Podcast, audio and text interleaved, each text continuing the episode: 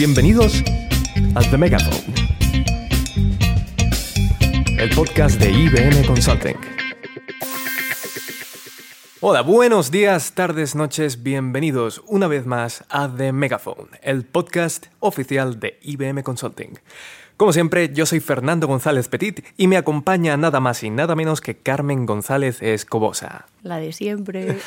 Esa es. ¿Qué tal, Fer? ¿Cómo vas hoy? Pues eh, muy bien, muy bien. ¿Y tú? No sé, ¿te- ¿soy yo o te estás hablando muy rápido hoy? ¿Te lo parece? Sí, no sé, a ver, ¿qué te pasa? ¿Va a ser por, ¿Será por el tema del que vamos a hablar hoy o no tiene nada que ver? Yo creo que estoy hablando normal. Bueno, ahora estás hablando raro. A ver, bueno, para nuestros oyentes, hoy vamos a hablar de... redoble de tambores. El 5G. Mm, ¿Sabes algo del 5G, Fer? Bueno, lo normal, supongo. Bueno, cuéntanos tú mejor qué es el 5G.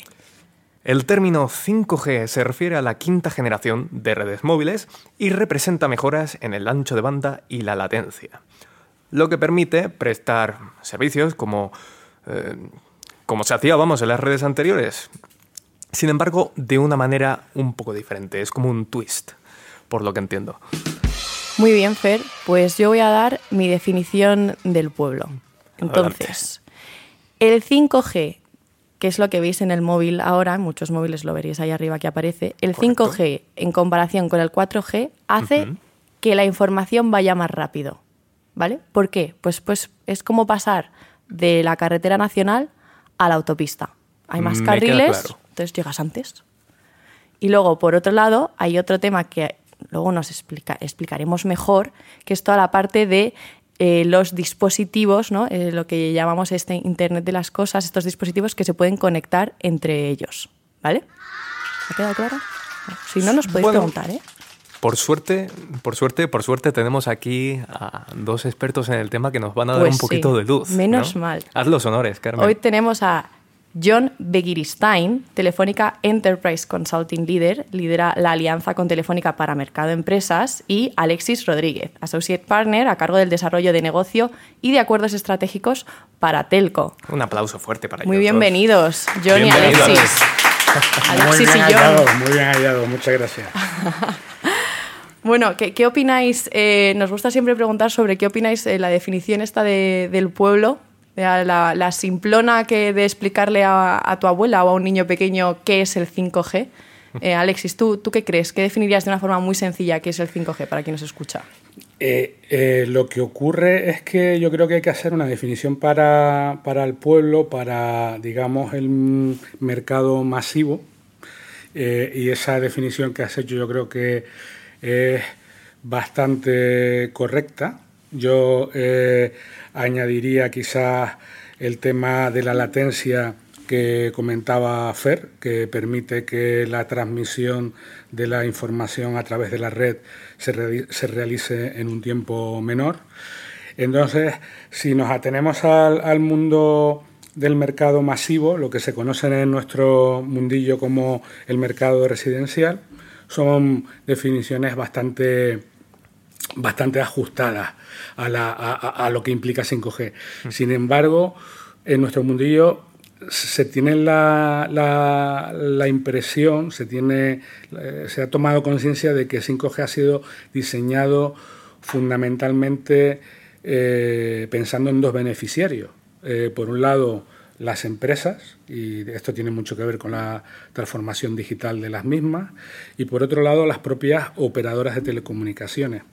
En realidad 5G es una mejora más holística que eh, los tres parámetros que comentabais, por daros eh, algunos datos, por daros algunos ejemplos adicionales, pues estamos hablando de, de que se va a reducir eh, la necesidad energética del orden de un 90%, eh, estamos hablando de ciberseguridad, eh, de, de que la ciberseguridad sea, se incorpora al diseño de la red eh, por diseño. Vamos, Eh, son muchas cosas. muchas estamos hablando cosas. aquí. El 5G es un mundo. Exacto, es algo enorme. De ahí una, lo la generación, ¿no? No, Es desde toda una luego. generación de, de sí, mejoras. también ha pasado que de, de- de 2G a 3G eh, el leitmotiv fue, oye, ya consigo acceder a Internet, de 3G a 4G, eh, el leitmotiv era, oye, eh, ya que estoy en internet voy a ir más rápido. El streaming, ¿no? Y entonces ya eh, se ha quedado con, con ese rum rum, eh, eh, digamos que, que el pueblo.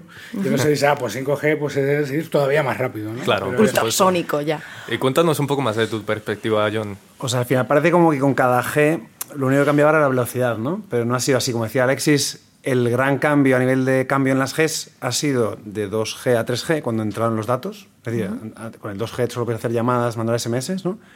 Y con el 3G ya podías entrar en Facebook, eh, tener datos en el móvil, que es la maravilla, ¿no? Internet en donde quisieras. Y ahora con el cambio de, de 4G a 5G, para mí el, el gran paradigma que cambia es, es latencia. Es decir, que vayas más rápido, pues va a hacer que puedas, por ejemplo, ver que los particulares puedan ver vídeos en su móvil a mayor velocidad, que puedas ver la Fórmula 1, lo que quieras.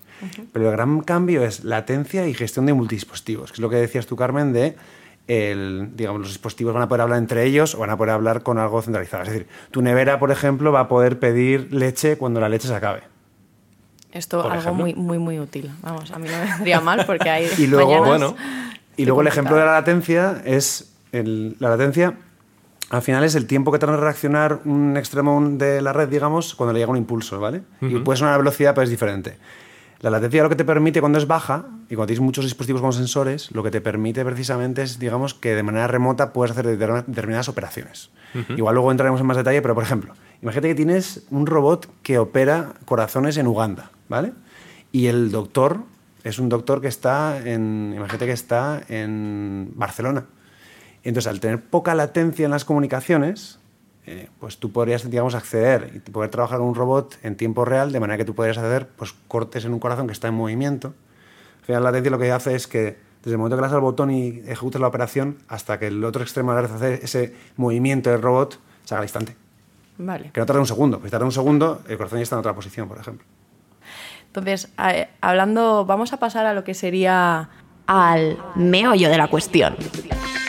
Pues bien, en esta sección, como acostumbramos ya, o llevamos tres episodios, pero acostumbramos, podemos decir que acostumbramos. Os vamos a preguntar algunas cosillas aquí sobre el 5G para entrar un poquito en materia, el ¿no? salseo, el El salseo. es lo que quiere escuchar la, gente, ¿no? ¿Qué mejoras tecnológicas, y también a ti, Alexis, proporcionará el 5G con respecto a otras generaciones? Hablamos aquí de mejora de la latencia, de cómo iba a ser un cambio de paradigma, pero entremos un poco más en, en qué, qué- qué casos prácticos veremos con esto del 5G. Mira, pues yo, eh, mm, respondiéndote de manera complementaria a los que ya han salido como parte de- del, del debate de la definición, pues te diría, efectivamente, eh, eh, con el 5G los dispositivos se van a poder eh, intercomunicar entre sí, eh, pero la gran ventaja que va a proporcionar 5G es la cantidad de dispositivos que se van a poder interconectar entre sí. Por ejemplo, eh, estaríamos hablando, que esto ya ahora se mide en metros cuadrados, estaría ah, hablando de un millón de dispositivos por metro cuadrado, eh, que supone... Que supone No caben tantos. Imposible eso. Pues yo los he contado. ¿eh? ¿Nanomáquinas? Mira, sí, porque cualquier cosa puede estar conectada. Claro, la mesa que- estar conectada, Ah, el, el ordenador. ¿De qué estamos hablando? aquí? Empezamos ahí. Todo. Eh, O, o- o imaginaros, por ejemplo, un, eh, una plantación inten- eh, de, de cultivos intensivos, en los que quieras medir eh, varios parámetros del crecimiento de una planta y para cada uno de esos parámetros tienes que utilizar un sensor. Luego también quieres actuar sobre la planta cuando le pones la gotita de agua, tal. Te pones a sumar eh, cuántas plantitas de pistacho caben en un metro cuadrado y cuántos sensores le vas a tener que poner y ya no salen las cuentas, ya, ya entran, ya entran. Otro que es muy plástico también es el tema de, de la velocidad. Eh, pues 4G y generaciones anteriores han sido diseñadas para que eh, las comunicaciones se produzcan en movimiento. Eh, cuando se desarrollaron no existía, por ejemplo, el AVE, ya estamos moviéndonos a 300 kilómetros por hora, y con esto del hiperloop, ya no te cuento, ¿O ¿Quién lo diría, no? que, que vamos a ver a dónde llegamos, pues, eh, pues 5G eh, es eh, diseñado en ese sentido para eh, comportarse adecuadamente a velocidades de 500 kilómetros por hora, por ejemplo. Así que estaremos en el hiperloop hablando perfectamente en máxima calidad sin, sin ningún problema. Madre mía. Aquí una pregunta, ya yéndome un poquito del tema, pero has hablado de los dispositivos, conectados y yo cuando leía de ello me imaginaba, digo, ahora estos coches como el Tesla o el Google Car que se eh, conducen solos, entonces yo digo, claro, llegará un momento en el que todos los coches de todas las carreteras, yo hoy estoy en metáfora automóvil total, me patrocina la DGT hoy, no sé. Madre mía. Eh, entonces, este, este momento, ya todos los coches que est- estarán ya conectados entre sí, entonces que haya accidentes será posible, pero mucho más improbable. O sea, ese va de esto, en plan, que se conecten los coches como entre ellos, mientras que uno va por un carril, otro por otro, y así no se chocan nunca. O Si algo lo ha así. programado John, yo creo que va a haber accidentes. Bueno, bueno, bueno. Uh, Al final lo que te permite exactamente el, el dicho. 5G va a ser, digamos, que, que se puedan conectar los coches entre sí, que a su vez puedan en tiempo real ver sensores de la carretera y coger esa información para tomar decisiones. ah, bueno, claro. Imagínate que hay un sensor que dice que hay mucha agua, va a haber agua planning. Y le mandan información con un, con un kilómetro de antelación al coche. Se lo manda por 5G y el coche reacciona y dice, voy frenando, por ejemplo. Con lo cual, el coche autónomo es uno de los casos de uso clave de, de 5G. Vale. Mira, no iba yo tan mal ubicada. No, por lo que nos contáis, parece ser una tecnología que acompaña al resto de tecnologías, en cierto Sí, modo. Un habilitador, se podría decir, ¿no? Un- Palabra clave, yo creo. Yo a- ayer lo comentaba también con Alexis. eh, para mí es como un acelerador y un, eh, un catalizador de las tecnologías que ya, están existe, que ya, ya existen, pero que las van a hacer más, las va a hacer más potentes de cara a la sociedad. ¿no? Por ejemplo, em, si tú mezclas en una coctelera inteligencia artificial con sensores IoT, con analítica avanzada y con 5G, los casos de uso que puedes eh, plantear a la ciudadanía a nivel social son mucho más potentes. Y voy a entrar en un pequeño caso de uso, un ejemplo. Si yo, por ejemplo, quisiera montar un control de, de, de- de tráfico en tiempo real, en base a la información que me viene de las cámaras. Entonces yo lo que montaría sería un entorno, digamos, de procesamiento cercano a donde están las cámaras para poder lanzar, eh, digamos, alertas en función de lo que van viendo las cámaras. Yo tendría un algoritmo en el borde de la red, lo que llamamos el edge, que es como el, las telcos, llamas el borde de la red, donde ese algoritmo procesaría en tiempo real la información que le va llegando a las cámaras con el 5G y voy lanzando alertas. Una, se echa una buena idea para la DGT, por cierto. ¿Mm? Fíjate. Hoy, hoy, como nos escucháis mucho desde el coche, por eso lo hemos pensado. Claro, no, no claro, damos claro. puntadas sin hilo en este podcast. El, el Edge, yo, a, me- a veces me ha salido en el móvil, ¿eh? pero cuando me sale el Edge en el móvil No, es que no, no no es. voy a ningún lado. O no sea, que lo digo para que la gente no se confunda que el Edge que comentaba John no es el Edge que No. veis en el, en el iPhone. Bueno, en el. Hablando en el de esto. ¿a qué hablamos? Eh, ¿Qué decimos de Edge? Edge, ¿qué es esto? Bueno, eh, Edge eh, Computing, eh, la pista te la da la, la segunda, la segunda parte de- del nombre. Eh, al final es poner los recursos de computación lo más cercanos posibles a donde se generan los datos que hay que procesar. Eh, al final es poner eh, un ordenador o un centro de datos pues lo más cercano posible a la estación base, que a su vez está lo más cercano posible a los móviles que están eh, diseminados pues, eh, por las carreteras, este, este coche que, que nos comentaba Carmen. Eh, eso permite que el recorrido de, de la comunicación no tenga que ir hasta el centro mismo de la red o incluso más allá, se queda en la estación base. Si ahí en la estación base ponemos los programas informáticos que son capaces de aplicar la inteligencia artificial que decía John, pues ya hemos reducido esa latencia y, y- y- y, por lo tanto desarrollar casos de uso en, en tiempo real. Wow, menuda cantidad de información, ¿eh? Esto ha sido además eh, mucha información, eh, poca latencia, o sea, todo muy encaminado. Entonces vamos a pasar, muy rápido, vamos a pasar a nuestra siguiente sección que es... Posicionarte. Entonces, eh, dentro de lo que es eh, IBM Consulting, ¿no? Eh, John, ¿cómo, ¿cómo estamos trabajando ¿no? hacia esta transformación de esa tecnología habilitadora? Pues IBM Consulting está trabajando con el despliegue de la tecnología 5G, precisamente utilizando la tecnología de Red Hat eh, para ello. ¿no? Estamos creando lo que es la plataforma híbrida cloud para el core del 5G en, en España. Y diréis, ¿qué quiere decir esto del core? ¿no? Pues al final es, digamos, es un- poco el canuto de información, lo estamos montando, ¿vale? que se une con, digamos, todas las estaciones base, lo estamos montando con lo que es OpenShift de Red Hat, una tecnología para, eh, para contenedores, y lo estamos utilizando para poder, digamos, hacer esa proposición más económica, más eficiente a nivel de operacional y que, digamos, pues sea más barato para los operadores. ¿no? Dicho de otro modo, lo estáis haciendo como un cuadro de mando, ¿no?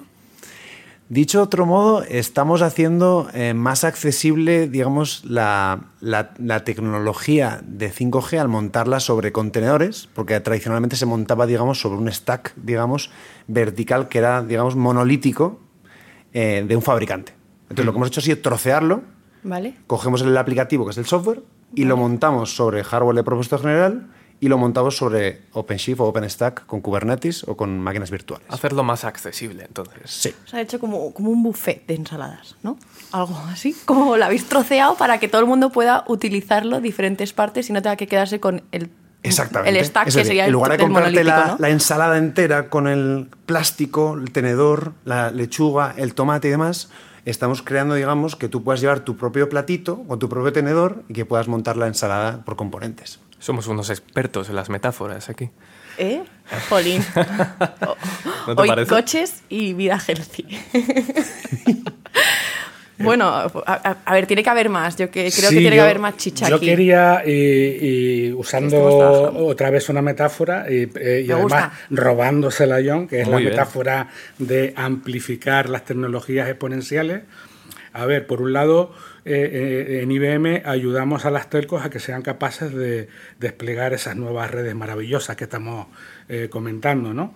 Pero por otro lado, 5G, por todo lo que ya hemos explicado, marina muy bien con tecnologías exponenciales como inteligencia artificial, el cloud computing, etcétera.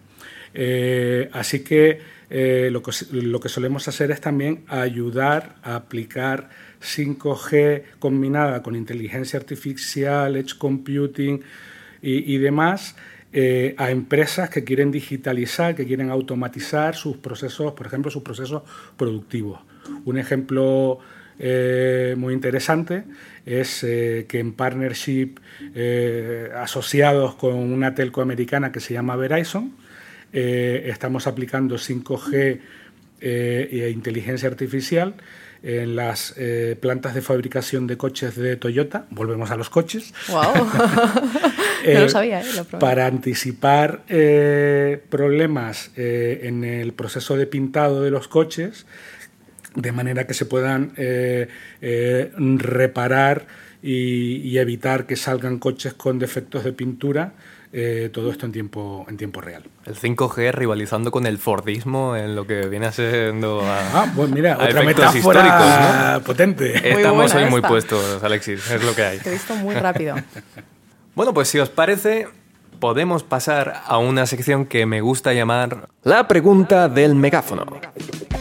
Muy bien, y aquí pues sorpresa, sorpresa va de hacer más preguntas, cosa que hemos estado haciendo a lo largo de todo el podcast, pero bueno, estas son especiales, estas son, vienen de nuestro corazón, las hemos preparado con cariño. Entonces, John, por ejemplo, una cosa que me gustaría preguntarte, estos casos de uso que hemos estado hablando son muy interesantes, pero sí que me gustaría aprovechar para unir esto del 5G con algo de lo que hablamos hace un par de episodios, eh, que es el metaverso. Cuéntanos, ¿cómo puede, cómo puede ayudar en esta tecnología tan, tan fosforita, tan, tan, tan popular? Vale, es una buena pregunta. Sobre todo porque si piensas que el metaverso va a ser una realidad paralela a lo que vivimos aquí, pero virtual, evidentemente, y que va a haber tiendas, va a haber conciertos, va a haber lo que sea, ¿no? Internet en Carreteras, lo que sea. Es lo que Internet en qued- 3D. Lo que hemos quedado aquí. Em, toda aplicación eh, relacionada con, digamos, realidad aumentada o realidad virtual, por ejemplo, se podría utilizar para entornos móviles en los cuales estés en movimiento, no estés en tu casa conectada a la fibra, por ejemplo, Claro. y en los cuales podrías, digamos, interactuar en tiempo real, efectivamente, con ese entorno virtual que es el metaverso. Aplicaciones, poder jugar un partido de tenis de manera virtual con Rafa Nadal en tiempo real, con tus cascos, Madre mía. por ejemplo. Bueno, a Rafa hay que dejarle descansar. Rafa, Rafa, Rafa- pobrecillo, ¿eh? Pero imagínate, Rafa Academy virtual. Joder. Claro, Ah. te creas una inteligencia artificial de Rafa Nadal que emule sus movimientos y haya aprendido de él con Yo machine pensaba learning más bien que sea. fuera Rafa, pero bueno. Bueno, eh, claro. De soñar, Ojalá, eh, ojalá. De soñar queda el mundo. De soñar vivimos. Pues eh, yo tengo una pregunta. Eh, he visto eh, primera generación, segunda generación, tercera generación. O sea, ¿esto realmente va a ir evolucionando? O sea, ¿cuál va a ser el tope de las generaciones? O sea, eh, ¿se está ya trabajando incluso en lo que podría ser esta sexta generación? O, o sea, pues eh, estás en lo cierto. Eh, eh, intuitivamente lo sabéis todo así. Hemos estudiado, Alexi. Tenemos suerte también. No, a ver, la dinámica es la siguiente. Aproximadamente, estos a palmos, por supuesto, aproximadamente a la mitad del desarrollo de una de las generaciones, un organismo que se llama, y perdón por el acrónimo, 3GPP, empieza a lanzar eh, los estudios correspondientes a la, a la siguiente generación. Ya ha empezado a desarrollarse el 6G, eh, y en cuanto a cuántas generaciones van a haber y demás, pues eh, el límite de la imaginación. el ciclo suele ser en las universidades, en las escuelas de teleco, desarrollan nuevas técnicas para comunicar de manera más eficiente eh, esas nuevas técnicas se incorporan en la siguiente generación, buscando potenciar nuevos casos de uso eh, para la conectividad móvil. ¿no? Entonces, de momento el 6G, que, ya, que no es poco. el 6G y bueno, seguro que después del cambio este del metaverso habrá más 7 y 8 y, bueno, hasta que nos quedemos sin números, yo creo, ¿eh? O hasta que el límite físico de, cuánto podemos mover la onda. Pues, hasta que seamos entidades digitales y viajemos por el espacio más allá de la velocidad de la luz. ¿Tú te imaginas algo así, Alexis? ¿En serio? ¿Tú eres de esos? Yo, yo te puedo decir que yo lo he hecho. Lo que pasa es que no lo voy contando por ahí. Bueno. Oh, mamá. Ya llegaremos al infinito G. No pasa nada. Esto queda entre nosotros, Alexis.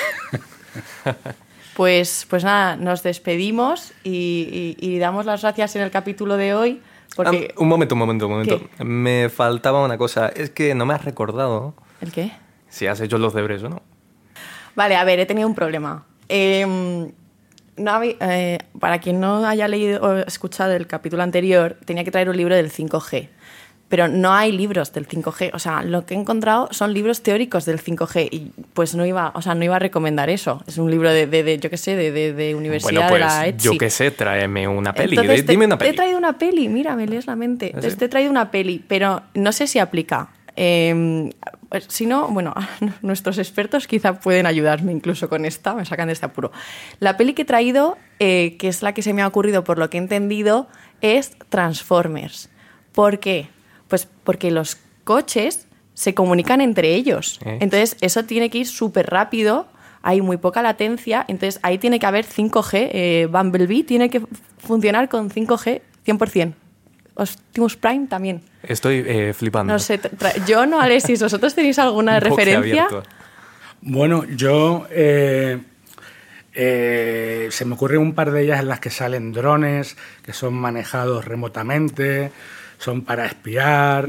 Eh, la, última que he visto en este sentido se llama Sin remordimiento y, trata de... Voy a buscarla. Trata de, de, un militar norteamericano que interviene en una guerra de manera remota, sin remordimientos, hasta que se equivoca y el dron que controla con baja latencia, con reconocimiento de vídeo y por supuesto con 5G, eh, se equivoca de objetivo y él se siente fatal y va al sitio donde ha tirado la bomba a ver si puede resolver las cosas. A ver, después de haberla tirado ya, eso no, no a la vida. No, no, Esa parte de, de remordimientos. había algo de ah, remordimiento ahí. Alguno tendría. Si no hubiera ido. Bueno. Bueno. ¿Qué?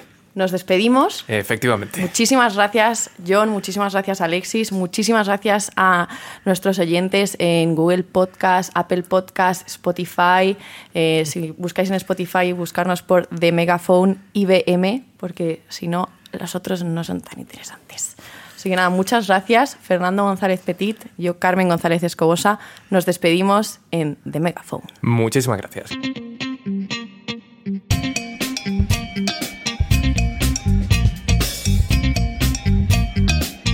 Esto ha sido The Megaphone, el podcast de IBM Consulting. Muchas gracias por escucharnos.